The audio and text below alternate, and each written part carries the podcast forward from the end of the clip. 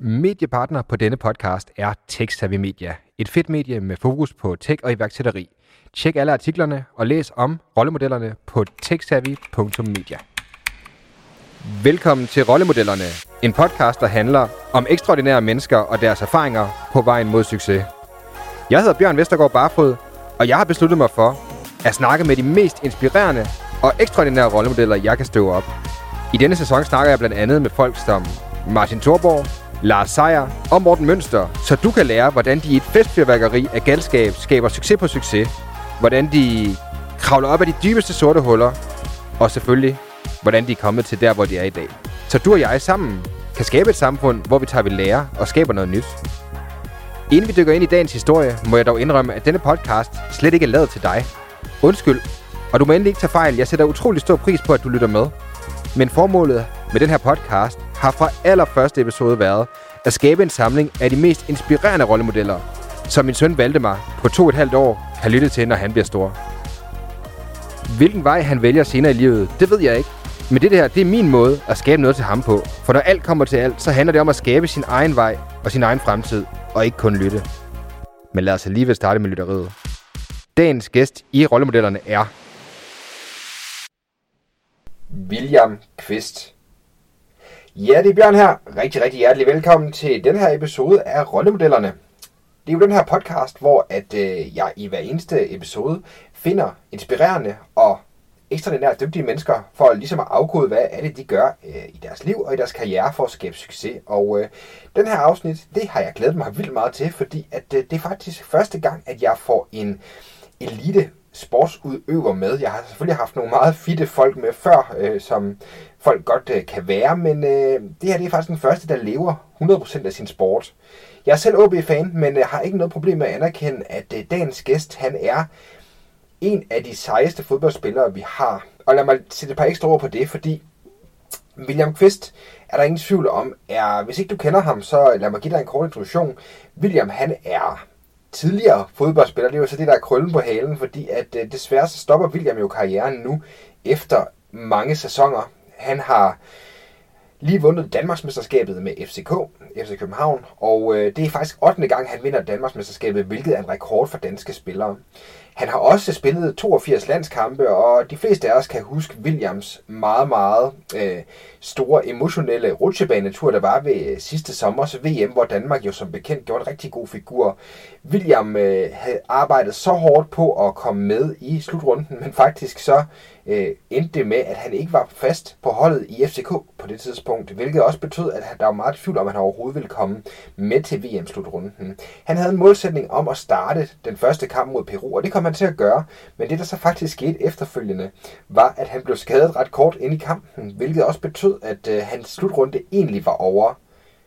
Det var han så egentlig ikke helt alligevel, fordi han klarede noget, som han ifølge egne ord kun selv kunne klare det her med. Han blev faktisk klar igen, så han var med øh, på bænken i den absolut sidste kamp, vi desværre spillede, som var den uforglemmelige kamp mod Kroatien. Når jeg siger det, så siger jeg selvfølgelig også, at William han er en meget anderledes fodboldspiller, så der er ingen tvivl om, jeg kunne godt have fundet nogle fodboldspillere, der var dygtigere end William. Øhm, William har, man må ikke forklare, han har spillet toogfirs landskampe, han har spillet både i Premier League, øh, han har også spillet i Bundesligaen for Stuttgart, i Premier League spillede han for Fulham, og han har også spillet for Wigan i England, så han har spillet for nogle rigtig, rigtig store klubber. Øhm, der er heller ingen tvivl om, at han har været en af Danmarks absolut bedste fodboldspillere, han er blevet års bedste danske fodboldspillere to år i streg, blandt andet foran Simon Kjær og Christian Eriksen, som er, er nogle af de allerbedste danske landsholdsspillere, vi har lige nu. Så man kan ikke pille noget ved Williams fodbold-C V, så at sige. Det, der selvfølgelig gør ham specielt, det er, at han har haft et meget anderledes mindset på det. Han er blevet kaldt de optimeringsmanden af tipsbladet. Han er blevet kaldt hjernen på landsholdet. William har altid haft en anderledes fodboldfilosofi, og det, der egentlig giver en lidt sjov krølle på halen lige i forhold til det her, det er egentlig, at William altid selv har sagt, at øh, han øh, ikke var det største talent, men øh, han har simpelthen, hans talent har været vedholdenhed. Så det betyder også, at han har igennem en lang karriere faktisk formået at vinde de her otte Danmarksmesterskaber og opnå alle de her ting, som jeg har nævnt tidligere. Han, øh, han arbejder rigtig meget med selvoptimering, og det var også derfor, øh, og personlig udvikling kan man selvfølgelig også sige, og det var også derfor, jeg synes, han var en helt oplagt gæst at få med i podcasten, og heldigvis så havde William lyst til at deltage. Krønnen på halen er jo, at øh, han jo egentlig skulle være den første professionelle fodboldspiller, jeg fik med i øh, rollemodellerne, men øh, det blev han jo sådan set ikke, fordi at øh, han valgte så faktisk øh, en måned tid eller halvanden efter jeg optog det her interview, øh, og egentlig at sætte støvlerne på hylden og så stoppe efter den her sæson. Så det har William faktisk gjort nu her. Han stoppede her øh, lige for...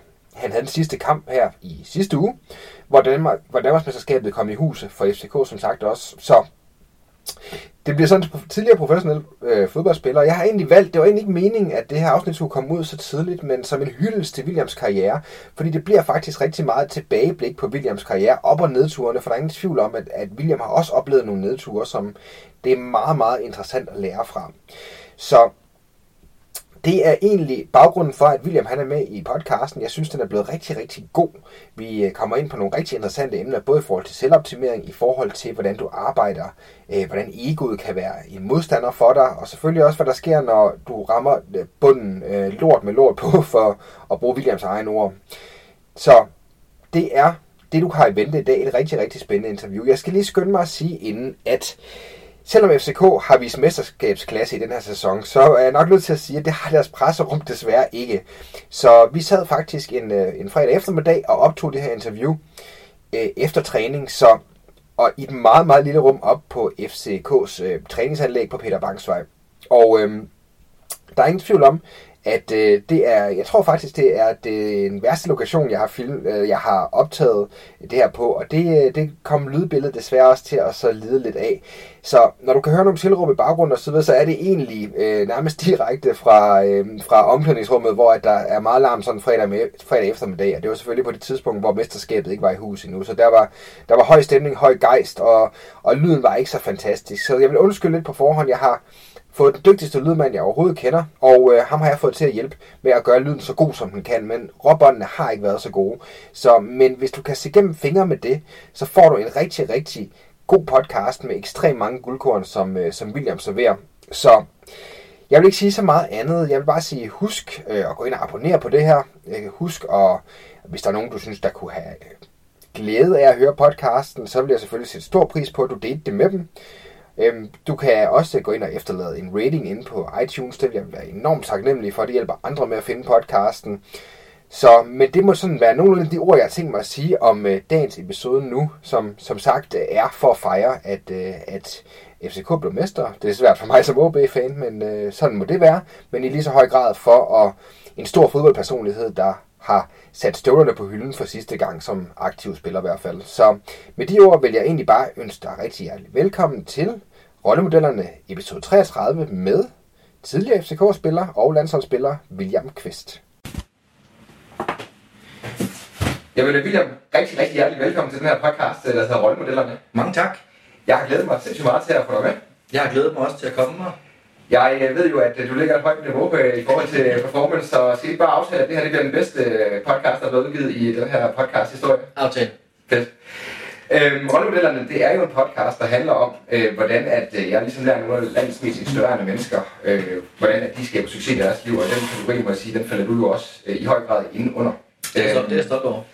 Det, øh, det kan du også sagtens være. Øhm, I forlængelse af det, William, det første spørgsmål, jeg sådan egentlig vil stille dig, er det her med, hvad har været de største rollemodeller i dit eget liv og i din egen karriere, hvis man kan sige det? Mine egne rollemodeller? Øhm, det er meget sjovt, for jeg var sådan en dreng, der ikke havde nogen øh, fodboldplakater øh, på, mit, øh, på mit værelse overhovedet. Øh, eller havde en eller anden spiller, jeg sådan så op til. Jeg tror, det har været meget sådan, øh, altså sådan meget tæt på mig. Ikke nogen sådan lang vægt eller et eller andet stort. Øh, og, øh, så det har været sådan nogen som... Øh, Det var Peter Nielsen for eksempel, tidligere F C K-legende. Øh, det kunne være Tobias Linderoth, Markus Albæk, Michael Gravgaard, øh, Ståle Solbakken. Altså nogle af de folk, som jeg har kigget på, øh, hvor jeg kunne se, at jeg skulle tage det næste skridt for at komme et eller andet sted hen. Øh, så har jeg kigget meget øh, på dem øh, i, i forhold til det. Øh, så det har ikke været sådan noget øh, Desmond Tutu eller øh, langt væk Mandela eller sådan ting. Der. Øh, det har været mere tæt på. Det er faktisk meget interessant, du siger det, for i forlængelse af det, kan man sige, det er jo sådan meget øhm, en af de spørgsmål, som jeg har reflekteret en del over i forhold til lige præcis fodboldspillere, fordi jeg har tidligere i podcasten interviewet en, der er meget dygtig sælger, øh, og han siger, at det har overhovedet noget med fodbold at gøre, men han siger det her med, at øh, måden at lære at blive rigtig, rigtig dygtig sælger på, det er for, fordi man har nogle mentorer, eller man har nogle rollemodeller tæt på. I hvor høj grad gør den samme dynamik scene gældende i forhold til fodboldspillere? Altså, hvor stor en indflydelse på den vej, du har gået sådan fodboldmæssigt, kan man sige, har det været, at du har haft nogle meget dygtige spillere i, dit, øh, i din omgangskreds? Eller, eller, ja, jamen, jamen helt sikkert rigtig meget. Altså, man kan sige, der er ikke sådan en, øh, der er ikke sådan en konform måde at blive fodboldspiller på, eller uddannelsen inden for fodbold er jo ikke bare sådan lineær eller det samme alle steder, som det er at gå på gymnasiet måske lidt mere. Øhm, og derfor kan man sige, at mit held i hvert fald har været, at, at jeg har spillet i K B og F C K, hvor jeg har spillet sammen med dygtige spillere, og hvor jeg, øh, kan man sige, øh, er blevet testet hele tiden, og hele tiden øh, kunne se op til nogen, der var dygtigere end mig selv. Øh, det skal man have tålmodighed for at være en del af, at man ikke til sidst siger, nu vil jeg være den bedste, nu vil jeg spille fast hver gang. Men, øh, men, øh, men der er ikke nogen tvivl om, at, at det miljø har været godt for mig hele tiden, at At, øh, at, at gå og kigge til nogen, der er bedre. Jeg elsker at suge til mig af, af viden og øh, indtryk og, og forskellige ting. Og, og, og, og sådan en som Michael Rauber for eksempel, som for syvsynet ikke kunne få tre, tre med en badebold, vel? Øh, men kunne så mange andre ting i forhold til ledelse og gå foran. Og, øh, og, og, og, og det er sådan nogle ting, som, øh, som jeg har lagt mærke til. Ja, interessant. Og man kan sige, øh, man kan sige, William, du har jo øh, været i gang i mange år efterhånden. Øh, et af de spørgsmål, jeg har lyst til at stille dig, er det her med, hvis du nu skal prøve sådan at reflektere tilbage og kigge tilbage på din karriere, øh, hvad er du egentlig mest stolt af, af det, du har opnået fodboldmæssigt? Øh, man kan jo læ- man kan læse min bog, så vil man også få noget at vide. Øh, nej, altså, jeg vil sige, jeg er meget glad og stolt af den, jeg er i dag, og det er jo alle de skridt, jeg har taget de sidste femten år med fodbold, når fodbold har haft en enormt stor påvirkning på mit liv. Så altså hele den der, nu taler vi jo selvudvikling i den her podcast, der kan man sige, hele selvudviklingen er jeg meget stolt af. Og hvor jeg kan sige, at da jeg var ung, så, så seksten til nitten år gammel, så var jeg bange for at lave fejl. Og jeg var bange for ikke at være god nok, og det er nok meget normalt, men, men det satte sig i mit spil, og, og heldigvis så, kan man sige, så fik jeg taget fat om den rod, ture og face noget, der gjorde ondt i mig selv, og noget, der var ubehageligt, og noget, der var ja, øv. Øh, og, og, og i hvert fald få den, øh, få den over nogle år forvandlet til, ikke nødvendigvis en, en ting, som bliver sådan en stjerne hos mig, men i hvert fald bare blev til neutralt. Det vil sige, at det ikke er noget, som, øh, ikke sådan noget, som påvirker mig negativt. Øhm, og det kan jeg se i forhold til den succes, jeg har fået med at øh, fået alle mulige priser og spille mange kampe og bla bla bla og vundet mesterskab og sådan ting der. Det har været en nøgle for mig til at kunne være der. Øh, og det er også det, jeg kan se også med, med fodboldspillere specielt, det er jo, at, at, at der er rigtig mange, der var dygtigere end mig teknisk og fysisk og måske endda også taktisk, men, men, øh, men, men hvis du har nogle, for eksempel nogle life skills, som, hvor, du, hvor du bonger ud og ikke er god nok, jamen, så for at komme, du bliver trykpresset så meget i den her verden her, så kommer du ikke hele vejen derop. Øh, og derfor er jeg også sådan, vi er gået lidt på, tænkt både på at selvfølgelig udvikle på en styrke, men også noget med at sige, at der er nogle, nogle bundniveauer, der skal flyttes op, så det bliver neutralt, frem for det bliver en stort minus. Ja. Øh, og den, den, den udvikling, hvor det er, sådan, det er også en, en personlig udvikling selvfølgelig, gennem refleksioner og så videre, og, og mange samtaler og test og ubehagelige episoder, jamen så, så er det noget af det, jeg er mest stolt af. Øh, det vil jeg sige. Ja. Interessant, og lad os prøve at snakke om det, William, fordi at du tager en rigtig interessant emne her, det her med at, hvad man sige, både løfte bundniveauet, kan man sige, det, det er ret evident, når man er på en fodboldbane, fordi der falder man hurtigt igennem, hvis man ikke øh, præsterer, kan man sige, men egentlig også det der med face your fears, eller det der med at, kan du fortælle lidt om, hvordan at du arbejdede med, det var noget med, at noget, det var perfektionismen, som, øh, som gjorde, at du var lidt bange for at lave fejl, var det sådan, det var? Ja, ikke kun, altså, jeg har jo egentlig sådan, jeg, jeg ser mig ikke som en perfektionist. Øh, det, det, det er nok, fordi der er lidt negativ klang, synes jeg på en eller anden måde. Ja. Over så er der sådan lidt manisk, øh, jeg vil gerne optimere, det er lidt mere det, jeg gerne vil. Øh, men øh, men øh, altså, det, det, det lå jo en eller anden øh, usikkerhed omkring, er jeg god nok? Øh, og, og det var lidt den sjov dengang, fordi der var en masse spillere, som jeg sagde, der var meget bedre end mig teknisk. Ja. Øh, det var jo meget åbenlyst at se. Hov, han kan lave en finte, det kan jeg ikke. Hov, han kan sparke både med begge, både med højre og venstre, det kan jeg ikke. Hov, han kan en masse ting, ham eller alle de andre, øh, som jeg ikke kan. Er jeg så god nok? Ryger jeg lige pludselig af, og hvad sker der så med mig, hvis jeg ryger af? Det vil godt nok være skidt. Øhm, og, øh, og, og, og det, altså, det, det kan godt sætte sig. øh, som en, en, altså bliver for stor en ting, kan man sige. Øh, måske skulle jeg have haft en træner, eller en far, eller en mor, som havde sagt til mig, det, ved du hvad, glem det, det, det er sgu ikke noget problem. Og det kan også være, de har sagt det, jeg kan ikke huske det. øh, men, men det var i hvert fald noget, der, der satte sig i mig, kan man sige, på en eller anden måde, som, som var mere det der, altså frygten for så at ryge af holdet, det tror jeg, vi alle sammen kender. Hvad det så, man gør, så bliver man defensiv i sin approach. Øh, man tænker minut fra, min, øh, fra minut til minut, øh, eller dag til dag kun, i stedet for at tænke, næste tre måneder skal jeg blive bedre til det her. Det vil sige, at træningsøvelserne begyndte jeg kun at sparke med højre ben, fordi mit venstre ben var for dårligt, så jeg ikke udviklede mit, mit venstre ben. Det er derfor, jeg ikke er så god med venstre ben i dag, for eksempel. Ikke? Altså, øh, og, øh, så det der med at gå fra en sådan en dag til dag øh, mentalitet til en udviklingsmentalitet, var en af de store ting også for mig, øh, som jeg fik vendt af med min mentaltræner, øh, som jeg fik. Øh, og, og, og, og så man ture og, og se det lykkes. Og den første gang, man ligesom har taget sådan en tre måneders cyklus eller et halvt års cyklus, hvor man kan se, wow, der er bare nogle ting, der er blevet knap så tunge, og jeg er blevet bedre til nogle ting. Og den investering, jeg har lavet, gjorde faktisk, at jeg kom tættere på holdet. For det, jeg var bange for, det var jo, at jeg blev spillet mig længere væk fra holdet, hvis jeg begyndte at bruge venstreben, eller hvis jeg begyndte at, lad os sige, drible lidt. Det var helt ubehageligt, ikke? Øh, og det er jo en af de ting, som jeg synes var, var rigtig spændende. Og der er det jo klart, det var noget, jeg havde med hjemmefra, eller i min D N A, eller I don't know, det var min øh, udfordring. Øh, og det kan man sige, der, der ser jeg jo i mit miljø rigtig mange forskellige spillere, mennesker, jeg vil kalde dem mennesker, som har nogle ting med sig, som for at de skal excellere eller komme videre, så er der noget i dem, som de skal erkende, eller komme over, eller hvad de nu skal skal øh, deale med i hvert fald. Øh, og for mig var det det der, og for andre kan det være helt andre ting. Nej, det må man sige, og man kan sige, det tæller lidt i det her, man kan sige, for jeg har også hørt dig sige det her med, at den femogfirs årgang, som du er en del af, var du ikke det største talent, der var i den årgang. Der var en Kasper Lorentzen, Johan Absalansen osv., som var rigtig, rigtig dygtige også dengang. Og vi siger alligevel, at du nåede toogfirs landskampe, har vundet alt, hvad der nærmest skal vindes, hvilket er meget, meget imponerende. Hvad, hvor, hvor stor del af den rejse, du har været på, tilskriver du, hvad man kan sige, karrieremæssigt, tilskriver du dit talent kontra det, at du har været villig til at udvikle dig som spiller og menneske? Altså, der er ikke nogen tvivl om, jeg har haft talent. Det, det, det, det er åbenlyst, og, og hvad kan man sige, vedholdenhed. Er det et talent?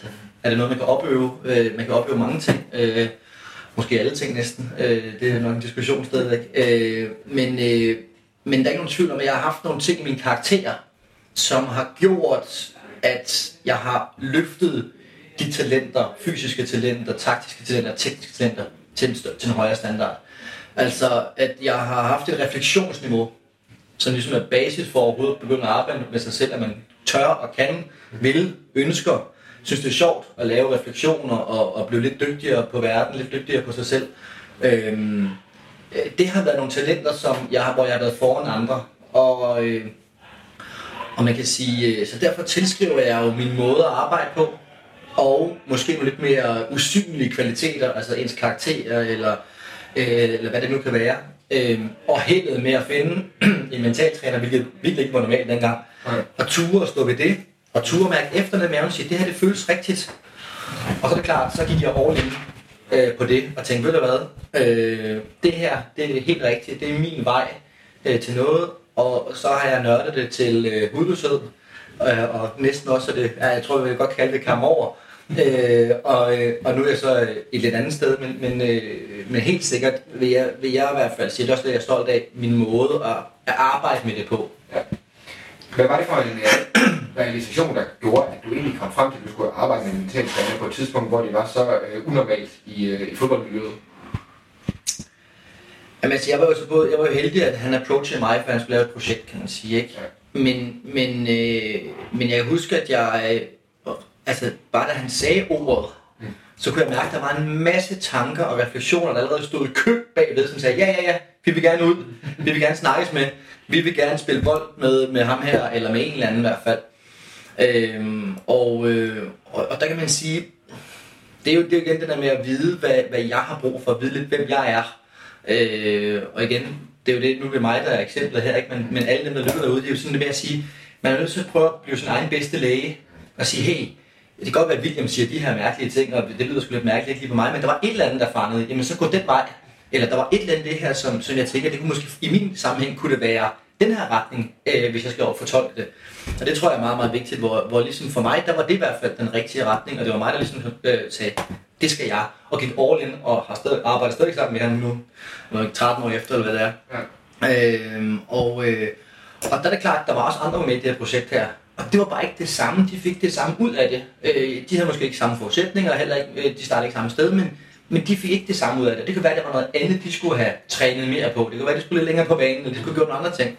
Øh, og det, det er i hvert fald meget, meget vigtigt for mig at vide, og det er også, at det der med at finde en one fit, altså det er, det er i hvert fald øh, ikke noget, jeg tror på. Der tror jeg meget på, at vi alle sammen har vores mærkelige sider og gode sider og alt muligt. At der er livet, og også, vi er så komplekse, at man kan få en masse information, man kan få en masse inspiration, men man er simpelthen nødt til at mærke det selv en lille smule og sige, den der fornemmelse af, det, det, det, det, det er sgu den rigtige vej for mig. Ja. Interessant, rigtig interessant, William. Og man kan sige, øhm, i forlængelse af det, øh, det er jo ikke nogen hemmelighed, at du har ikke spillet så meget på F C K de sidste års tid. Nej, det må man sige. Og, øh, og øh, du har jo egentlig også været lidt ude at snakke om, at det er måske den sidste kontrakt, du er på nu her. Øh, Jamen det er det nok. Det er det nok, så, så lad os sige det. Så man kan sige, alligevel er det jo min fornemmelse, at du har en ret stor rolle stadigvæk at spille i F C K. Øh, du stadigvæk er her, kan man sige, på den måde, og også i forhold til uden for banen og i forhold til de unge spillere osv. Hvad er det for en, øh, hvad er det for en værdi, du giver til mange af dem, som måske er meget tidligere i deres karriereforløb, end, øh, end, øh, end du er? Ja, nu er det jo rollemodel, kan man sige, det her program, og det er ikke nogen tvivl om, at det er i forhold til mange af dem. Øh, at de unge, jeg håber på, at de, de, de ser meget af det, jeg gør ude på træningsbanen i forhold til kommunikation, i forhold til, hvis man laver en fejl, i forhold til øh, øh, ageren med andre, øh, i forhold til glæden med fodbold. Øh, og øh, det blev jo sådan på landshold, inden jeg stoppede også, at jeg havde lidt morfar rolle i forhold til, at der var mange måske, hvis de havde været lidt, øh, lad os kalde det, trætte i karrieren, eller trætte i livet, at de kom hen til mig måske og spurgte, hey, øh, jeg sidder lidt fast her, hvad, hvad, kunne man, hvad kunne man gøre, og sådan ting der. Og lidt den samme rolle har jeg jo også her i F C K nu her, kan man sige, ikke? Eller, eller jeg kan... Jeg, jeg synes selv, jeg har været igennem så mange ting, mange følelsesregister, og været mange situationer, hvor man enten var på den hele høje gren, eller helt nede, eller et eller andet stil der, eller måske ikke lige helt vidste, hvad var næste skridt på det og det og det. Og det, det går jeg selvfølgelig rundt og observerer rigtig meget i forhold til nogen, der kan finde på at gå hen og, lad os kalde det, skubbe dem lidt til dem. Ja. Øh, og... Øh, Og, og det er der, jeg, jeg bliver brugt meget, kan man sige, ikke? Det kunne også være, nu spiller sikkert fat meget inde på, på den position, jeg, jeg også spiller. Det kunne være at snakke meget med dem omkring, hvordan har jeg set kampen udefra, måske i halvlejen, hvis de føler sig sådan lidt rødvilde og lidt irriteret over, hvor det lige de finder plads inden, eller hvordan presser de lidt bedre. Øhm, og det, så det er den der lidt mere coachende rolle, øh, og lidt mere den der katalysator for, for, for glæde og, og for god træning og, og, og den stil. Ja. Interessant, og man kan sige, at du har jo også prøvet en del ting, forskellige ting i din karriere, kan man sige, og øh, i forhold til det, så, så er der jo rigtig, rigtig fint afsnit i, i din bog i forhold til, hvad man siger, Felix Marker, som øh, i hvert fald havde nogle lidt andre øh, værdier, øh, rent ledelsesmæssigt, end du har. Hvad har du egentlig lært om god ledelse ved at øh, være i øh, blandt diverse toptrænere? Øh. Altså, det var et studie, hvad man ikke skulle gøre, ikke? ikke? Ah, specielt en udlandstur. Ja. Øhm... Hvad, hvad har jeg lært om god ledelse?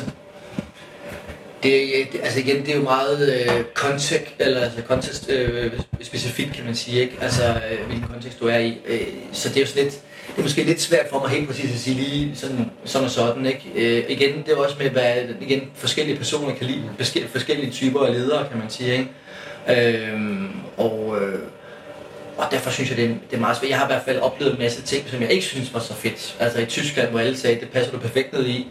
Og så oplevede jeg jo en, en, en, en tilgang til mennesker i hvert fald, synes jeg, i fodboldverdenen dernede, som var meget, jamen, du er bare et, et, et dyr, en robot, øh, og, og, og, og så skal vi have det meste ud af dig på den måde, ikke? Og det passede jeg absolut ikke ind i, øh, kan man sige, ikke? Og så kunne jeg i hvert fald bedre lide den lidt mere laissez-faire måde, man gjorde det på i England, ikke? Hvor man øh, måske lavede lidt for lidt, eller var ledet lidt for useriøst, eller lidt for usundt, eller bare lidt, ved du hvad, den der taktisk træning, den skipper vi, ved vi, vi kører bare på, nu løber vi bare hurtigt i morgen, og så øh, låser vi den frem med at se, hvor man krydser fingrene, ikke? Altså, øh, så altså, øh, det, det, altså, en af de ting, vil jeg sige, som jeg, som jeg siger, det er jo i hvert fald, at en leder, moderne leder, vil jeg skyde på, at for at skulle behandle alle en, skal man behandle forskelligt. Og det er jo, altså, hvis du har den erkendelse i hvert fald af, at, at folk er forskellige, og, og som leder, du er nødt til at give forskellige typer, nogle forskellige ting.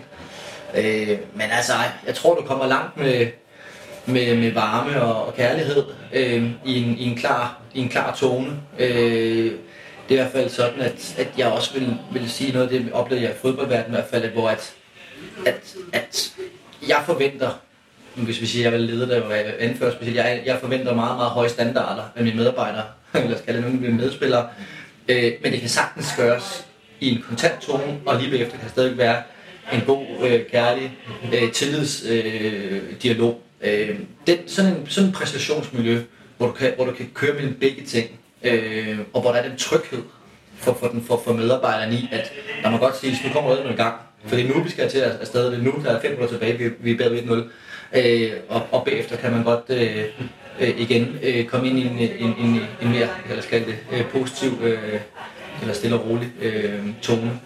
Så, så den der øh, vekselvirkning mellem power, præstation, kom så øh, lidt soldater, øh, tænk ikke, øh, nu gør vi det bare, øh, spænder røvballerne sammen, øh, men samtidig også en, en stor tryghed i, at, at medarbejderne føler sig trygge i, at jamen, øh, han holder, min leder passer på mig og holder af mig, øh, så jeg har, har plads og egentlig og, og ro til at og, og gøre de ting, jeg skal.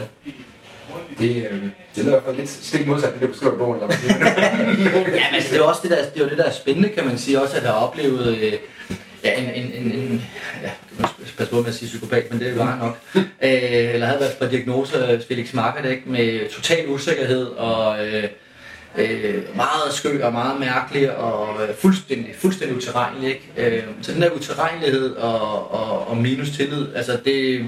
Det, følte, det, det, var, det var enormt ubehageligt. Samtidig kunne jeg så heldigvis være sådan meget, jeg lavede sådan en lang video, der er på omkring det, hvor at, øh, jeg kan heldigvis være så reflekteret omkring det. På den ene side græder jeg nærmest over det, hvis jeg sådan skal gå ned i materien i det, på den anden side kan jeg jo så også hurtigt ikke lade med at sidde og smile og grine og tænke, Jesus Christ, man har jeg virkelig mødt sådan en, en mærkelig mand. Godt være, han ødelagde mit, mit ophold i Fulham, og, og man så har fået en, en oplevelse, ikke? Altså, så, ja. Og vente sådan positivt, det er... Det er for tiden til, men altså, mine kommende ansatte kommer ikke til at, at, at få mig som Felix Marker, det er helt sikkert. Det, det er her med til citatet. William, jeg vil prøve at smutte tilbage øh, til, en, øh, til to tusind og syv, øh, hvor at der var, i hvert fald offentligt, øh, jeg ved ikke hvor stort det har været sådan, øh, internt her i F C K, men øh, I havde lige solgt øh, Lars Jacobsen til Nürnberg, og øh, der virkede det til, at der var lidt øh, pression fra chefen, øh, A K A Ståle, til at øh, få dig ned på den højre bak, hvor at du egentlig... Øh, vil gerne foretrække og blive på midtbanen, hvor du så kan man sige egentlig har spillet din karriere nu her. Øhm, jeg har sådan en to, to spørgsmål i det, kan man sige. For det første, hvor, hvor kom den sikkerhed fra på dig på det her tidspunkt? Du var en relativt ung spiller jo, øhm, til at lige var midtbanen, du gerne ville spille, og så selvfølgelig sekundært. Hvordan fandt du øh, gejsten, eller hvad du kan sige i forhold til det her med det? Jeg kunne forestille mig, at Ståle var en meget autoritær person på det tidspunkt i din karriere, og så egentlig modsige ham, når han måske havde en agenda om at, at få dig til at spille på en anden plads. Jamen, jeg var heller ikke sikker. Øh, heller ikke, altså, det var jo et langt forløb, kan man sige, over et halvt års tid. Jeg var sikker til sidst, øh, så sikker man nogle gange kan blive, kan man sige, ikke stadigvæk, øh, som du selv siger, unge mennesker, så det er lidt øh, være sikker på, hvad det er om en rigtig beslutning. Men, men øh, jeg var da usikker hele vejen igennem. Øh, men der var bare nogle ting, som, som slog mig, som gjorde mig sikker. Øh, og, øh, og det er blandt andet en, en, en, en tid, i, hvor vi spiller op i Aalborg. Altså, og topkamp, og jeg tror Aalborg lige er jo hælende på os, og vi spiller både i Euroleague, og jeg er lige kommet på landsholdet, og det hele.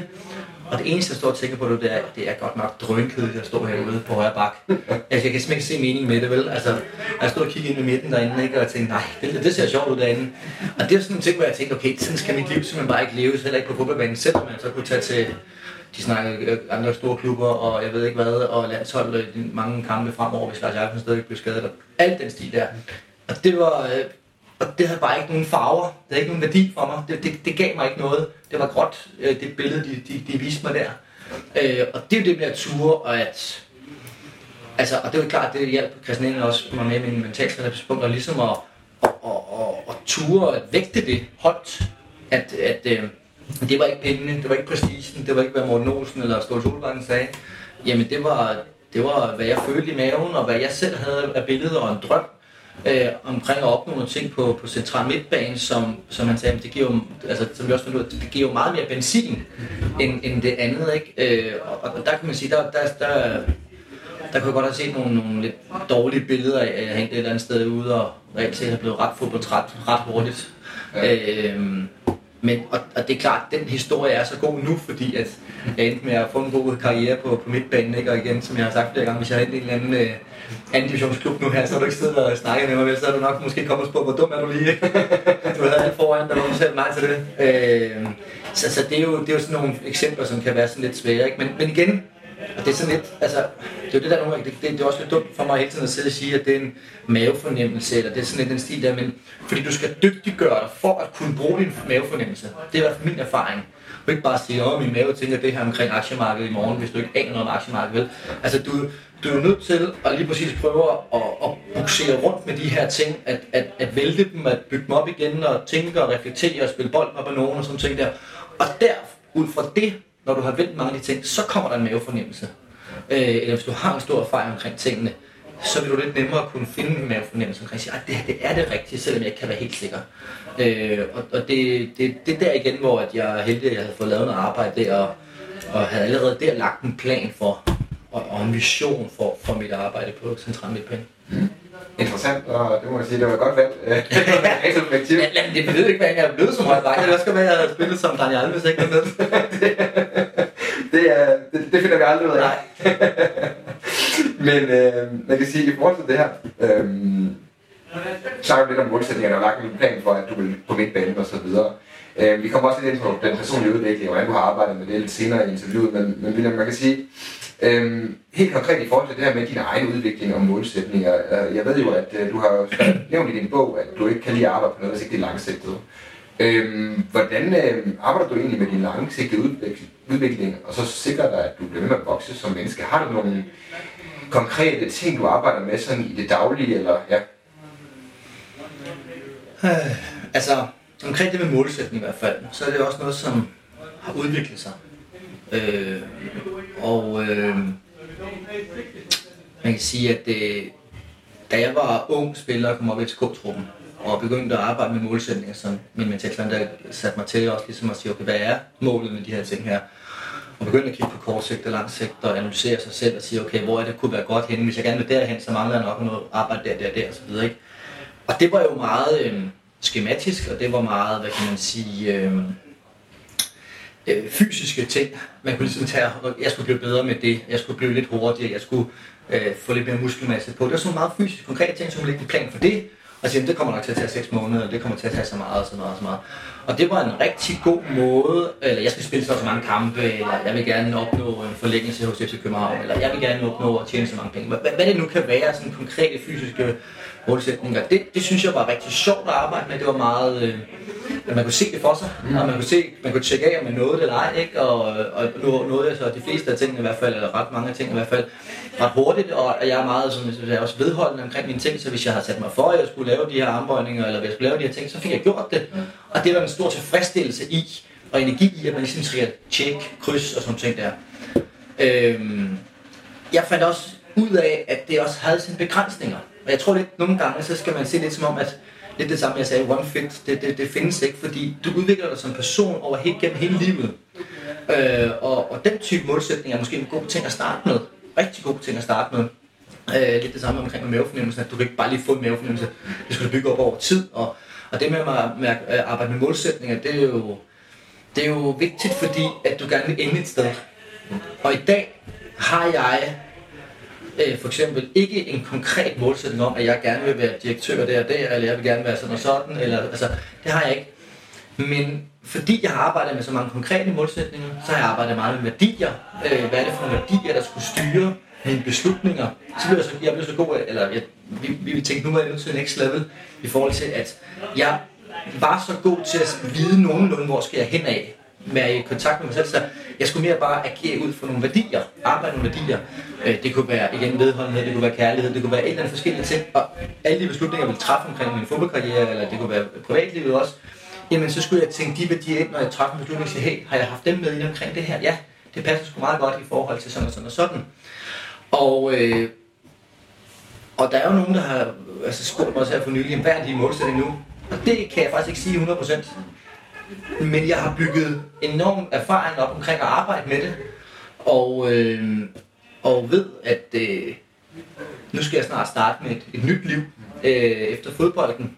Og der vil jeg nok skulle starte lidt forfra igen, og måske lidt mere konkret sige, okay, nu har jeg fået det eller det job og sådan ting der.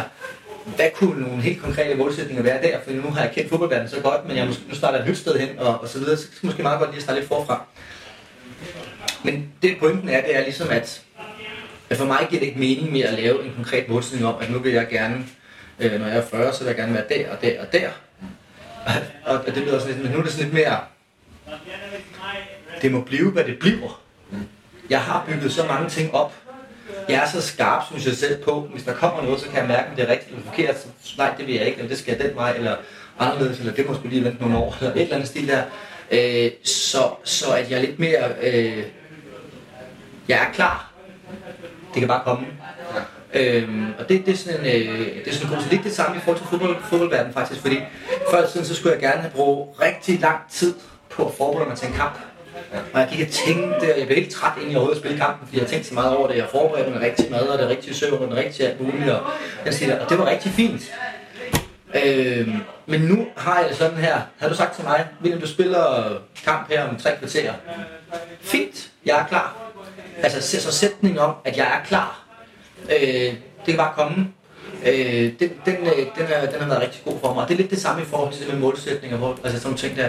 Jeg er ret afklaret med, hvor jeg er, hvor jeg gerne vil hen. Så jeg er klar. Øh, så der behøver jeg ikke nødvendigvis nogle helt sådan små, specifikke øh, ting øh, om, omkring det. Meget interessant, kan man sige. At det er måske egentlig meget godt at overlægge til det næste spørgsmål, jeg har. Sådan, og man kan sige, at der er det her med, at altså, der er ingen tvivl om, at du er blevet kendt lidt som en atypisk fodboldspiller, fordi du har haft det forhold, du har til selvudvikling og selvoptimering. Og det er ligefrem sådan, at uh, tidsbladet har kaldt dig de optimerings, optimeringsmand. Ja, præcis. Undskyld min tysk. øhm, og man kan sige, at øhm, du har også været ude at sige i Børsen, at du har investeret op mod to komma fem millioner i dig selv gennem din karriere osv., hvilket selvfølgelig for mange mennesker er rigtig mange penge. Altså forfærdelig mange penge. Man kan så også lidt af at sige, jeg har så også læst dig i et interview med Information, hvor du egentlig siger, at du går lidt den anden vej.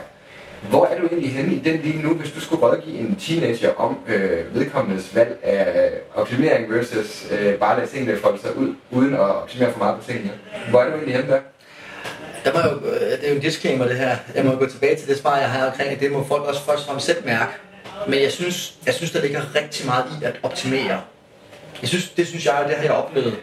Og, og jeg synes, som, som, som unge menneske, så kan jeg da sagtens, altså, synes jeg, det er spændende det med, og jeg tror, at hvis man har interessen i at blive bedre, og se en proces udfolde sig i forhold til at sige, hov, hvis jeg gør det her mange gange nok, og er reflekteret omkring det, jeg prøver, så kan jeg faktisk komme noget vej og blive dygtigere, og så står jeg lige pludselig tre måneder senere og har virkelig kommet et stykke vej faktisk. Det tror jeg ret mange vil synes er fedt, for så har man lidt på en eller anden måde også lidt noget i sin egen, i sin egen øh, magt og sin egen kraft. Og, og, og det er klart, jeg var så den også den unge mand, som gjorde det der på rigtig mange områder, og til sidst tænkte jeg, har jeg alle kræfter, er alt så min skyld, hvis jeg ikke klarer det? Og det er jo der, nu har jeg kammet lidt over, øh, og, og, og hvor jeg godt vil have den der med at sige, jamen, så unge mennesker, altså det er heller ikke, det er ikke fordi, at I skal have styr på alting, eller altså, den stil der. Og igen, det er det, der mener med, det er ikke, der, er, der er ikke bare noget eller ikke noget. Altså der, det er en balancegang mellem de her ting. Øh, altså, jeg synes, at det er fedt, at folk gerne vil gøre noget godt. Jeg, vil gerne, jeg synes, at det er fedt, at folk gør deres bedste. Det skal vi da hylde, at folk gerne vil gøre deres bedste. Så hvis folk gerne vil være sunde eller løbe nogle ture, hvad, hvad de ellers vil gerne vil, øh, være dygtige i skolen og sådan ting, det, det er da en fed ting. Det skulle da bare sige super godt, det er sgu da dejligt, øh, så længe at der er en balance i det, øh, og, og det, det er jo det der jeg vil sige i hvert fald, ikke? Øh, fordi at øh, bare at ligge på sofaen, eller kun at, at leve i en eller anden totalt, øh, hvor man kun slår sig selv i hovedet om at blive bedre og bedre, bedre hele tiden, det er ikke sjovt. Øh, Så, så der, jeg er nok kommet dertil, hvor jeg vil sige, hvor er balancen, kære venner. For lad os da lave sådan nogle fede ting, sådan så vi alle sammen...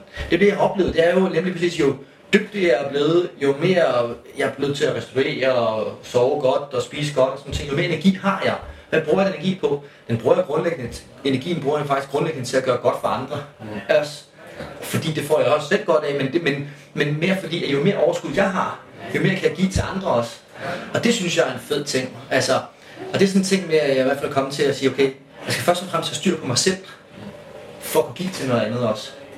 Øhm, og det er en af grundene til, at når jeg skal nu her efter vores ting, så skal jeg ned og hente vores, øh, vores lille pige og vores lille dreng sammen med min kone.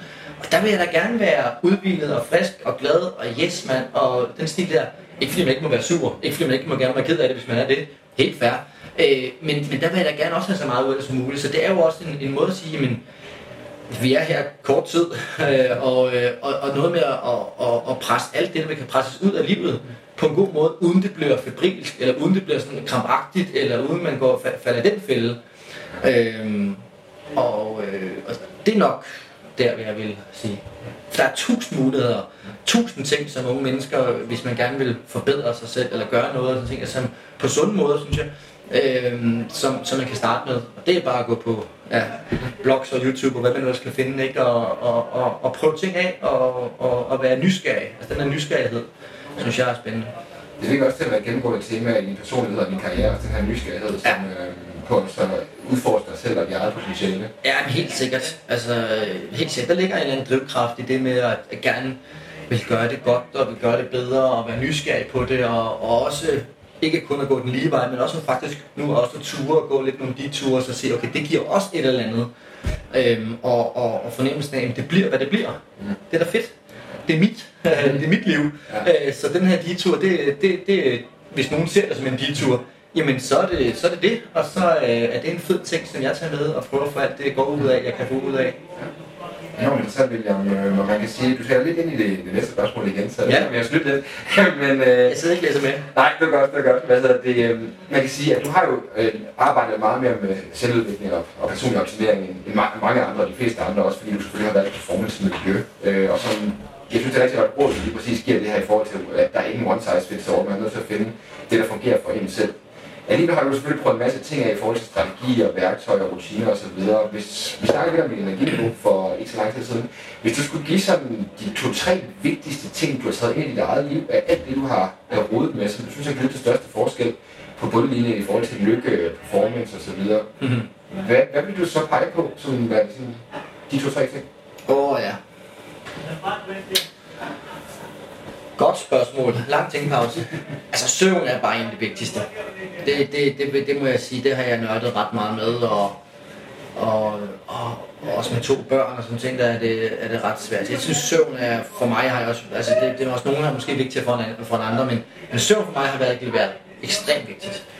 Øh, og, øh, og det er klart, at der er der mange ting, man kan gøre, og der er en masse blogs omkring de her ting, der er en masse videoer, de siger nogenlunde det samme, faktisk meget af det i forhold til, det kunne være sådan noget med at spise magnesium-tabletter, inden du går i seng, og det kunne, jeg, jeg ligger for det meste også med, med ørepropper i, øh, prøver at få så mørkt øh, lokale som muligt, øh, ikke nødvendigvis at drikke, ikke drikke noget med øh, koffein i, og bla bla bla. Der er en masse, masse ting, og det, det, det behøver jeg ikke at sidde og snakke om, det er meget, meget enkelt at, at finde ud af. Så det, det, det synes jeg, at søvn er, er rigtig god. Så synes jeg, at, øh, at der er en eller anden, jeg har en eller anden form for kald det refleksionspraksis, eller en eller anden afslappningspraksis, som ikke nødvendigvis er at sove. Øh, og det, for mig er det lidt to ting. Det kunne være meditation. Øh, simpelthen øh, at sidde tolv til tyve minutter, hvor man bare nu lige har tid til, synes man synes altid, men det er som om tiden, når man er bagefter, så har man tid til meget, men før det har man ikke så meget tid til. Øh, Det synes jeg giver mig meget, altså jeg, jeg, jeg tænker meget, at tingene går stærkt, synes jeg, ens telefon og alle de der ting, der vi lever i en hverdag, hvor, hvor der sker rigtig meget. Og det der med at tage sig tolv minutter eller tyve minutter til sig selv og sætte sig ned og lade verden gå lidt, og lade tankerne være et andet sted, det er ikke dig mere. Det synes jeg er en dejlig sådan dekobling, som giver mig et pusterum, hvis det ikke, ikke sådan en negativ betydning, men sådan lige, huh, jeg, jeg, jeg har lige et sted at stå her. Øhm, og jeg er sådan en type, som sagt kan gå og tænke over en eller anden ting lang tid, og så, hov, så kommer den, nu, nu skal jeg lige huske at skrive det ned og sådan ting der, men, men i det rum, der kan man sige, der, der får min hjerne og mig selv lige en, en tid til ikke at skulle gøre det. Ja. Øhm, så det, det synes jeg har været, været rigtig godt. Den anden måde, jeg også har gjort det på, det er, at... Måske ja, jeg afbryder, William, har du nogle specifikke værktøjer, du bruger i forhold til meditation? Ja, men det... Øh, jeg, har, jeg, har, jeg har prøvet lidt forskelligt. Jeg har prøvet både at sidde og lytte lidt til musik. Det kunne være noget stille kirkemusik, og det kunne være forskellige sådan ting, man nu synes er sådan, som bare er en undertone, som man kan fokusere på. Det kunne gøre noget med åndedrættet. Fokusere på åndedrættet, det synes jeg er en af de vigtigste ting. Øh, og, så, øh, og så er der jo også den, som jeg egentlig starter ud med, og også stadigvæk bruger meget til, det er bare egentlig at sidde helt stille. Ja. Ikke andet. Ikke det eneste, du skal, du skal sidde og stille. Og det er jo den, den nemme, eller den meget svære. Øh, og der kan det nogle gange være lidt nemmere med noget musik, eller noget søvelse, eller et eller andet. Øh, men, men, men egentlig grundlæggende vil jeg helst lave den, hvor jeg ikke, hvor jeg, hvor jeg ikke sker noget som helst. Øh, den er sådan lidt mere, den er på en eller anden måde lidt mere angstprovokerende. Øh, og du kan lidt mere mærke, hvor er din krop henne. Altså sidder den lidt mere, eller er den lidt mere, eller kan du ikke, altså råber du lige pludselig øjnene, hvorfor gjorde du det? Altså den stil der. Øh, den anden model, hvor jeg bruger det der med, det er jo, at jeg synes, der er noget med lydbølger i øjeblikket. Jeg kan godt lide, jeg synes, det er noget enormt spændende med lydbølger.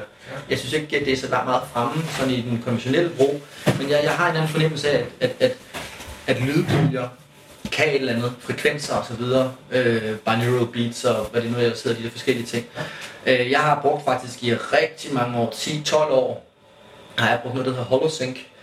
Øh, og, øh, og det er altså, hvor jeg ligger med sådan nogle helt tæt siddende øh, høretelefoner på, og så, var det, så er det sådan noget regnmusik, hvor der er nogle grundlæggende frekvenser. Jeg mener, det hedder theta øh, waves, altså brain waves, som er ligesom, ligesom søvn. Øhm, og så ligger du der og mediterer til det. Øh, nogle gange falder du i søvn. Øh, og og øh, hvis der var én ting, jeg skulle tage med i min hverdag, så ville det være den der, det der break der. Enten meditationen, eller også ville det være øh, de der theta waves der. Det vil jeg sige, det er, det er sådan noget som jeg, yes, det er, det er, det er spot on. Og er det noget, har du en fast rutine, hvor du gør det som f.eks. på middagen, eller er det sådan, hvor du kan passe det ind i den travle hverdag, du har? Ja, det, det, det hedder mellem tolv, det hedder mellem tolv og tre, jeg gør det. Ja. Øhm, så så det, det, det, det, det, det, er en, det er en vigtig del, som jeg stort set altid får ind i min hverdag. Stort set altid. Altså det, det må jeg sige. Øhm, jamen der er jo sindssygt mange ting, huha. Øh, men lige præcis de vigtigste ting. Altså så, øh, så kan jeg jo godt lide sådan noget som body S D S-behandling for eksempel. Øh, de har, de har sådan en god, øh, en god øh, hvis det er en god behandler, så, så er det den der afstressende effekt, øh, som jeg godt kan lide. Øh, videre til det er det jo klart, at jeg har arbejdet med Stig Åvall Severinsen også, øh, fridykkeren. Jeg synes, øh, det med vejrtrækning, når man ligesom får det under huden, øh, så er det et ekstremt øh, kraftfuldt værktøj. Øh, og du har det med dig altid, alle steder, og, og den stil der. Det der med bare at tage en dyb vejrtrækning. Øh, du kan næsten allerede mærke, at det giver dig lidt, og du lige stopper op i din tankerække og sådan ting der. Det synes jeg er, er enormt spændende også, at, at, at flere mennesker kunne bruge det. Jeg bruger det specielt meget i forhold til afstressning eller øh, den stil der. Øh, og så er der en eller anden lille ting også, for nu har jeg sagt lydbølger. Jeg, synes, jeg tror også det med duft øh, undervurderer vi lidt. Jeg tror at duft har vi, øh, har vi ikke, øh, har vi ikke udnyttet potentialet endnu. Øh, og jeg sagde selv, at det er en af de ting, at nu, jeg er ikke sådan, jeg skal, i den der information der, hvor jeg siger, nu kører jeg lidt ned med det hele og sådan ting der. Øh, jeg har ikke sådan haft en masse vilde projekter fysisk eller teknisk på banen i de sidste års tid.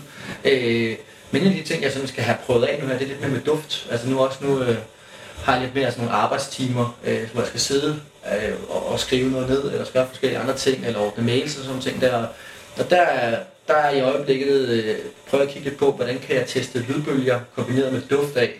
Øh, i en eller anden sammenhæng, hvor, at, hvor jeg er på, altså, øh, hvor jeg ikke er træt, eller hvor det ikke går lidt langsomt. Nej, jeg, jeg, jeg er på i den, de tre kvarter eller en time, hvor det nu er, hvor man koncentreret øh, sidder og får ordnet, får ordnet de ting, der skal ordnes. Så altså, som, som ser, ikke, altså styrke din fokus? Ja, fokus. Øh, det kunne også være afslappning at bruge duften. Ikke? Der, jeg tror, der, der tror jeg, at duften er sådan lidt underudviklet i forhold til det. Altså, øh, jeg ved, at når vi har hus også nu her, sådan noget som vand for eksempel, øh, prøver jeg også at dykke meget ned i. Så jeg er slet ikke slut med at optimere, øh, overhovedet ikke, men, men, øh, men det, er måske ikke, det er måske ikke lige så meget, som det, som det har været, øh, været før i tiden, kan man sige. Og der kan man også sige, det er vel egentlig også det, som der, der, der gør det meget interessant, måske også lidt skræmmende et eller andet sted, som når man er professionel fodboldspiller, eller på den måde, hvor man har en performancekultur på den måde, fordi det er meget, som jeg også snakkede om lidt tidligere, det er meget mærkbart, og det er meget målbart, hvor at for de fleste, hvad kan man sige, mennesker, der har et normalt lønmodtagerjob, Øh, at det er ikke helt som måde. Du har ikke, du har ikke kampen om søndag, hvor det er der, du skal peak på den måde. Og det er jo, det er jo, kan man sige, det er jo en fordel på den måde, ikke? Og jeg vil sige, jeg har, op, jeg har, jeg har åbnet en del døre performancemæssigt. Og det, der bare er sjovt, det er, at når jeg åbner en dør, så kan jeg se tre nye. Ja. Øh, og, og det er jo derfor, at jeg også, hvis jeg skal arbejde inden for fodbold, så vil det jo også klart være en af de ting, som jeg synes vil være spændende at arbejde med. Fordi øh, det med mental træning, altså vi er slet ikke i mål. Mm. Ikke engang nærheden, vi er kun lige startet øh, på det. Det med at få mere ud af ting sammen som mennesker. Kommunikationen, relationen, det med at give til hinanden, øh, har vi slet ikke som, som verden, tror jeg, fået nok ud af endnu.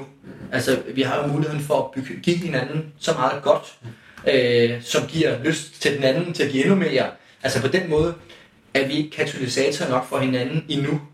Jeg, jeg har slet ikke, det er bare en fornemmelse. Det, jeg har slet ikke det faglige på plads omkring det, eller det, det er bare min fornemmelse, øh, som siger mig, at øh, der har vi oceaner at gå på endnu. Øh, og, øh, og der vi, lever vi i en meget fysisk verden. Vi lever i en meget øh, Audi, og der er et hus, og der er altså forskellige ting. Øh, der er øh, den inter, interrelationelle øh, forhold, og hvordan vi kan bygge hinanden lidt mere øh, op, og løfte hinanden bedre, og sådan nogle ting der. Der er vi slet ikke øh, langt nok endnu. Og det, det glæder mig meget til at, at følge, eller være en del af. Ja, det er jo, man kan, man kan sige, at der er kommet nogle muligheder øh, i forbindelse med, at vi kommunikerer meget øh, hvad man siger, online, og vi er blevet tættere som mennesker også i hvert fald, hvor at, ligesom vi sidder nu og snakker i en podcast, hvor at alle har mulighed for egentlig at, at lytte på de her ting. Ja. Og så tror jeg helt klart på, at der også er et tipping point i forhold til, hvor vi kan begynde at styrke hinanden. Hvilket måske er lidt modsætning egentlig i forhold til fodbold også, fordi det der, som, som jeg også så der snakker om i, i ja, en af de ting, jeg nu har læst, der, jeg kan ikke lige præcis, hvor det var, men hvor du siger det her med, at der er både det her øh, i forhold til fodbold, hvor der både er machokulturen, hvor man ikke deler, fordi man konkurrerer, men på den anden side er der egentlig også relationerne, hvor man dyrker hinanden.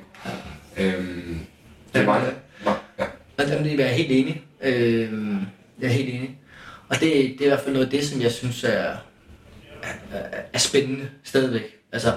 Øh, og tage det for en, som har prøvet at åbne masser af døre. Der er mange, mange flere derude, så go. Altså mange af dem, som er yngre end mig, kommer afsted med jer, så jeg også kan lære lidt igen. Den affordring har vi givet videre. Ja, tak.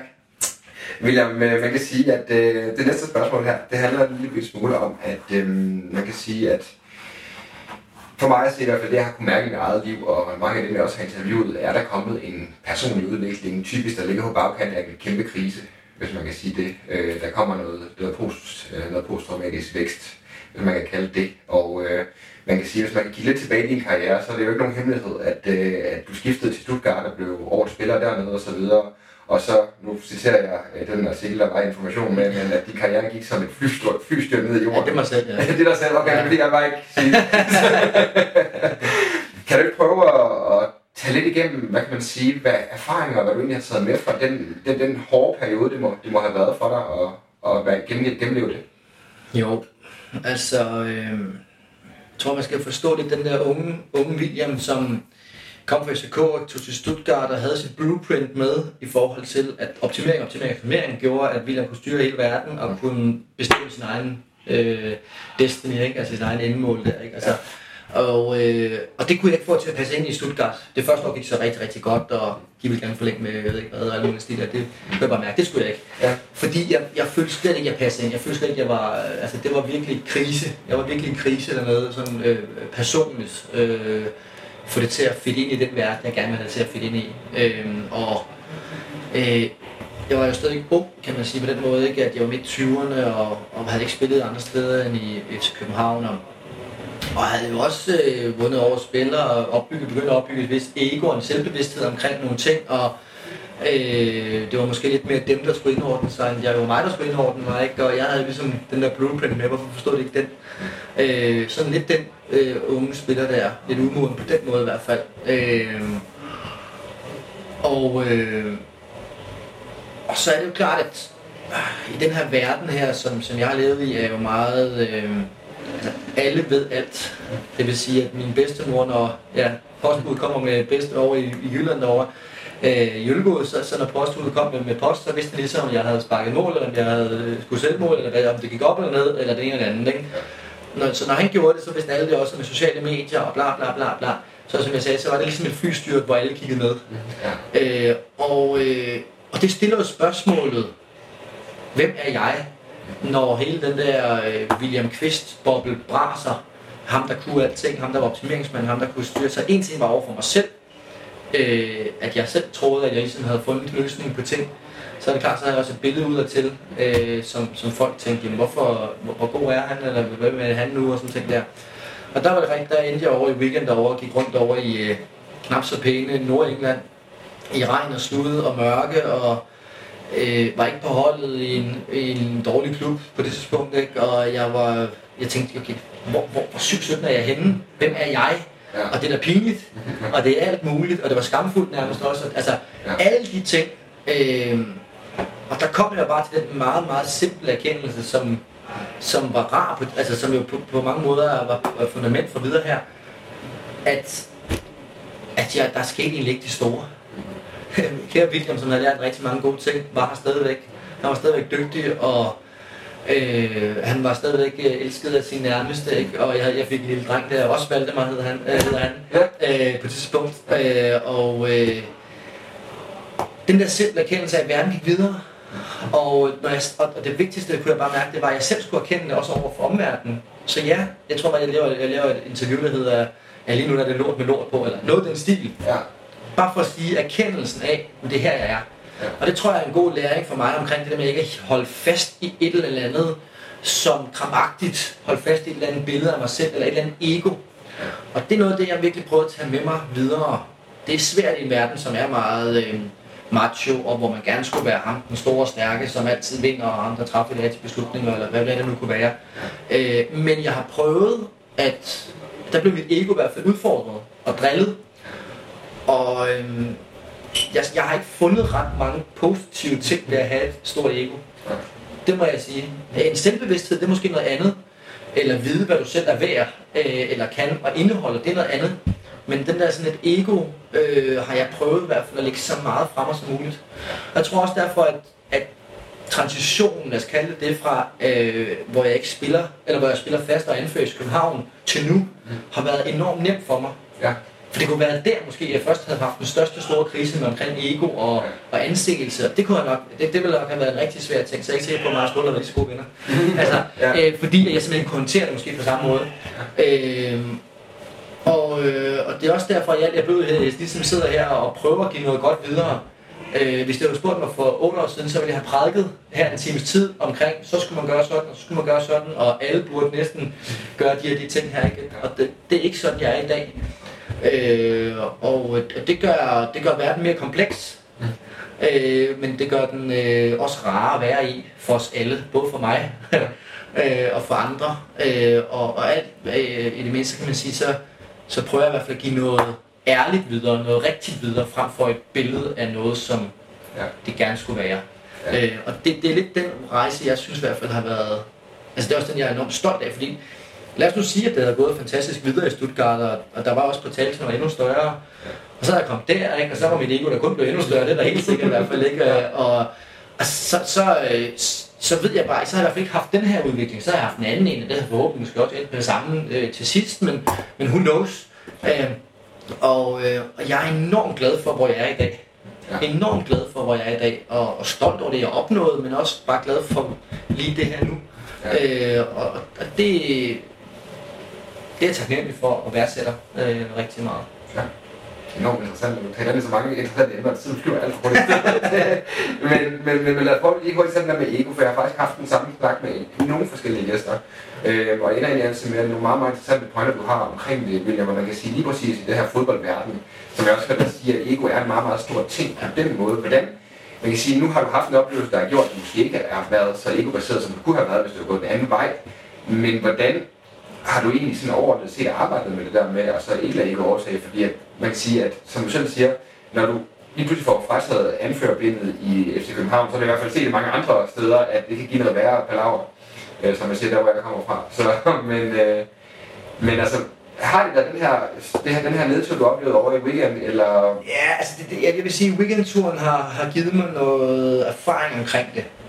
Altså det der med, at fra at gå fra tænderne til at gå til bunden, øh, jamen det vigtige var at se på, det der gav mig energi, det var min tætte omgangskreds af mig selv, og min egen vurdering af de ting, der nogle gange foregik.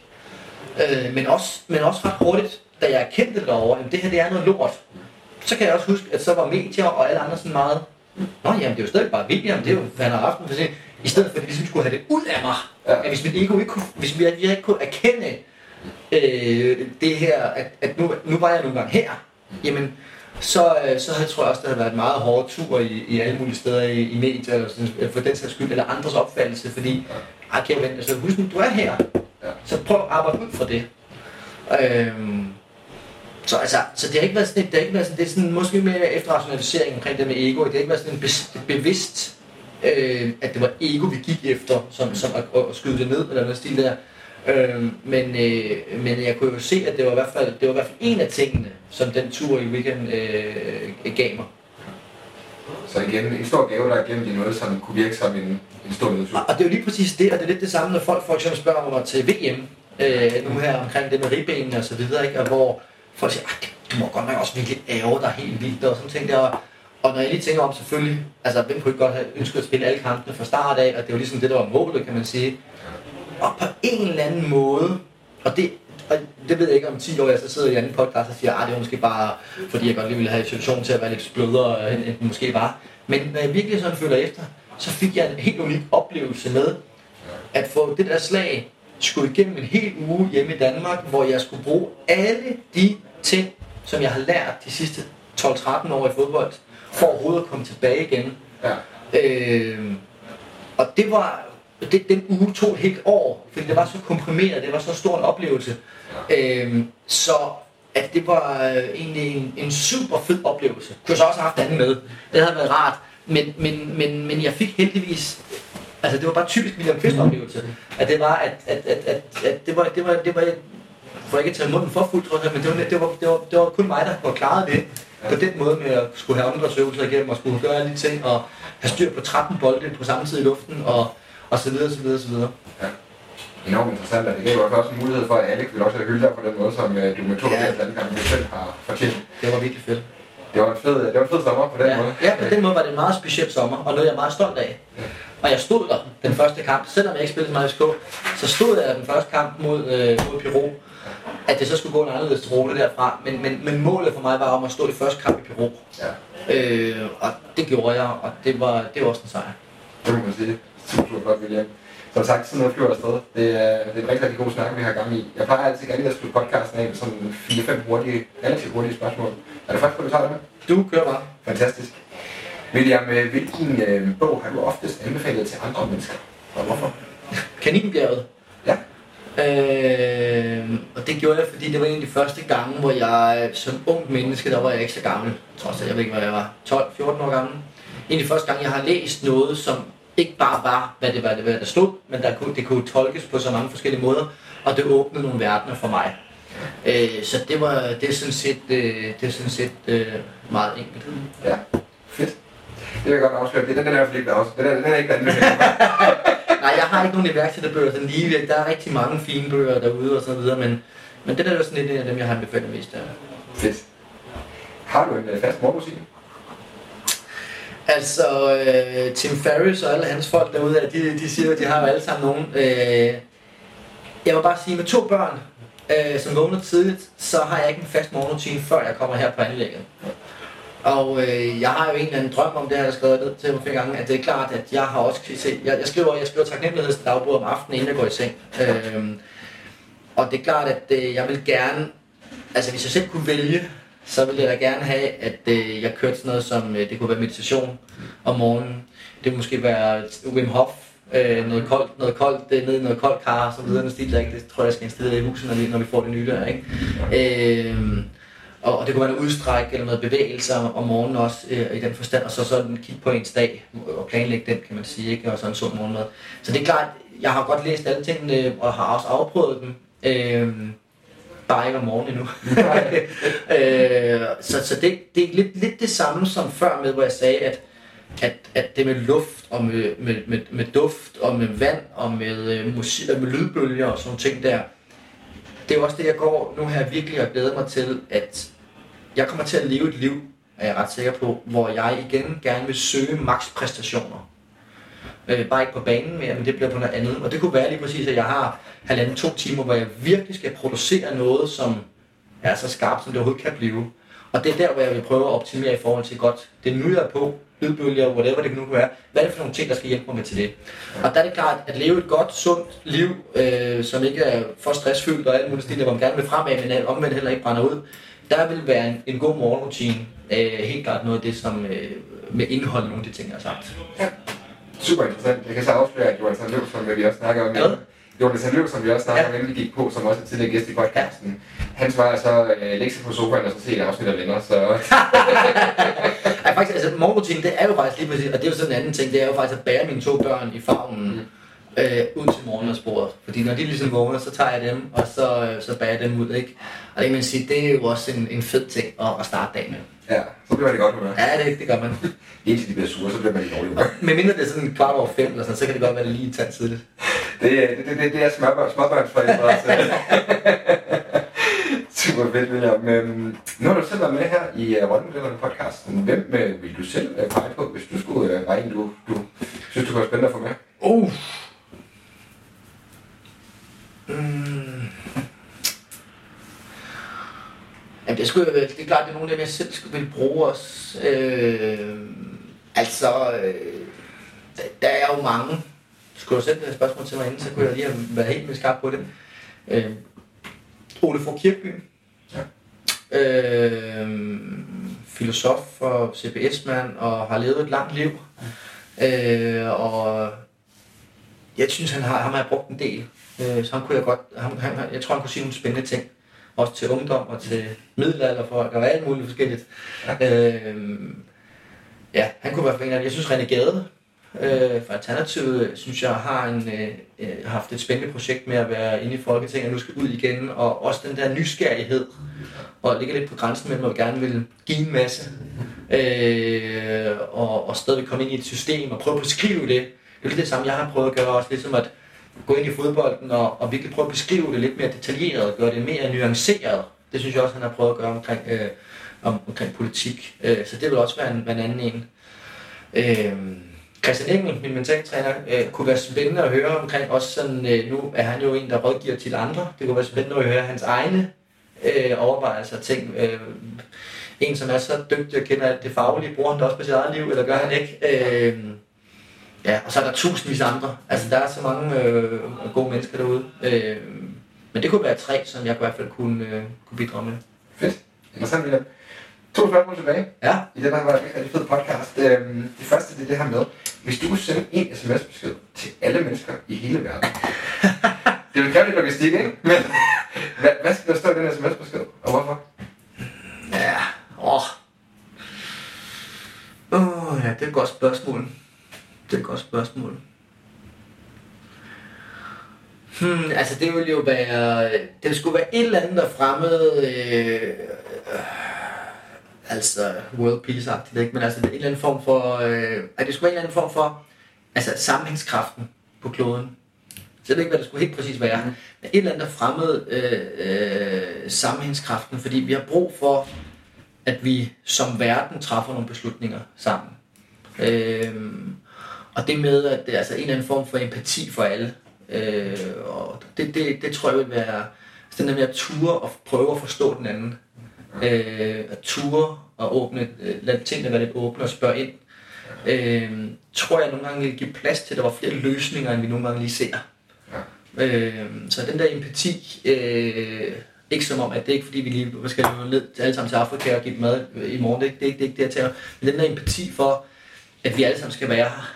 At vi alle sammen har forskellige øh, behov og, og tanker og så videre, og, og hvordan kan vi sammen skabe den bedst mulige verden. Øh. Så hvis du lige udfordrer den sms, så skal jeg nok sende den. Jeg sender den lige, så kan du lige gå godkendt. Okay, okay. Men interessant, det taler også lige præcis, det er jeg hører lidt sige, det er det her, den, den her måske polarisering, som du måske oplever, at, at, at folk står ret meget på deres synspunkter. Ja, øh. ja, og så oplever jeg nogle gange, at igen det der med, at folk bliver forhippet på, på et mål, eller, altså, ikke, men, men sådan på deres egen, og ego lidt har vi talt om, og de ting der ikke, altså, øh, der er jeg gået lidt mere hippie-agtigt i den forstand, og lidt mere sådan, øh, lidt mere loose, lidt mere alle skal være her, og kunne kigge til hinanden, og øh, altså igen, med de, med de hormoner, vi, vi skal se, oxytocin og så videre, ikke, det, som vi kan producere sammen, ja. Lad os da producere nogle flere, ja. Hvorfor ikke? Mm. Altså, øh, hvis vi ved, at, det, at vi har muligheden ganske gratis, øh, at give en high five til en fremmed nærmest, jeg ved godt, det lyder lidt mærkeligt, men ellers de der, så, nu, nu, nu kører jeg bare hjem, så, så, det, så, det jo, så tænker jeg nogle gange, det, det igen, hvorfor, hvorfor kunne vi ikke producere noget mere af det? Ja. Sådan så vi alle sammen bliver lidt mere glade, og, og det vil jo skabe nogle dejlige bølger hele vejen rundt. Ja, det virker også alle sammen, styrke sammenhængskraften. Ja, præcis. William, sidste spørgsmål. Det kan godt være, at det kommer lidt stillhed, men øh, hvad er det bedste råd, du nogensinde har fået? uh, ja, det ved jeg ikke. Øhm, det er jo sådan noget, og det er det der nogle gange, det, det er det der er så åndssvagt, fordi at det at det, det er sådan noget, det er sådan lidt noget, ikke fordi det er ikke noget ondt, men det er sådan lidt som Euroman slutter deres portrætter, ikke? Altså sådan, hvor man skal komme i en eller anden one-pointer. Og øh, jeg tror, at lidt i lyset af det her har været øh, for mig en disclaimer omkring det der med, at one fits all, øh, så, så må det her være noget omkring, at, øh, at det er der ikke. Der er ikke kun et godt råd, men, altså, og, øh, men der er en masse. Jeg synes en af tingene, som vi, også, som vi har lidt som kredset omkring, også i forhold til det med, hele den start på, på min egen karriere, og hvad der ligesom har bidraget til den, så er det også noget med at sige, øh, det der med at ture at kende sig selv. Øh, altså ture og gå ind i sig selv lidt. Øh, der vil jeg bare sige, den rejse, det har været de gange, hvor jeg godt selv kunne mærke, hov, det tør jeg ikke. Når, når for eksempel nogen så har pushet på og sagt, det skal derind, mm. og når så tør det. det. Det har været gode råd, eller gode skub, i hvert fald, ikke? Øh, ja.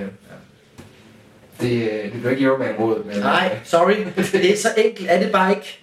Og det, det er lidt, det er nok den, jeg vil komme med i dag. Måske det er godt det sidste råd, så livet er ikke så enkelt. Nej, det er meget komplekst og fantastisk på os sammen med. William, det har været super, super fedt. Tusind tak, fordi du ville deltage. Stor fornøjelse. Hvis det er sådan, at vores lyttere lige skal følge dig mere, øh, se noget, når du deler noget, hvor gør de så det her? Ingen steder. Nej. Øh, kom og sig hej til mig i stedet for. Øh, jeg, har, jeg har kørt noget på Facebook, men altså... Verden kører så stærkt, og det er ikke fordi jeg er mod Facebook og Instagram og Twitter, men jeg bruger det bare ikke, og det ville være en stressfaktor i mit liv, og hele tiden skulle leve op til at sende noget ud til jer, som skulle være klogt og smukt, og jeg ved ikke hvad. Så jeg vil hellere lave sådan noget som det her, hvor vi har tid til at snakke tingene igennem.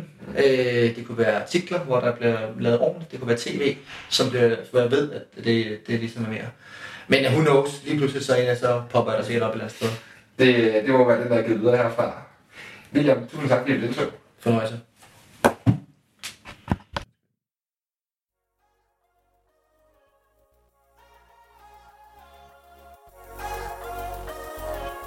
Ja, det er Bjørn.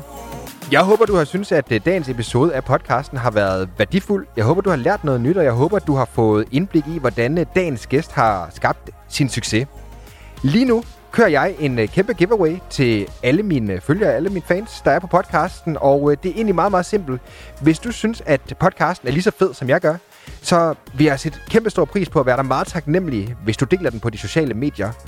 Hvis du bruger hashtagget rollemodellerne, så har jeg faktisk en øh, præmie, jeg giver væk, der har en værdi af mere end fem tusind kroner. Hvis du synes, temaet i podcasten er fedt, så kan du vinde en præmie, hvor at, øh, du virkelig kan arbejde med de personlige udviklingen. Det kommer selvfølgelig også til at være en præmie med fokus på iværksætteri, så hvis det lyder spændende, så del øh, endelig alle dine oplevelser med episoden på hashtag rollemodellerne.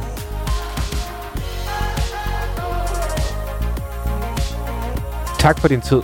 Tag ud i verden og skab noget godt, og husk at fortælle alle dem, du møder på din vej, om rollemodellerne.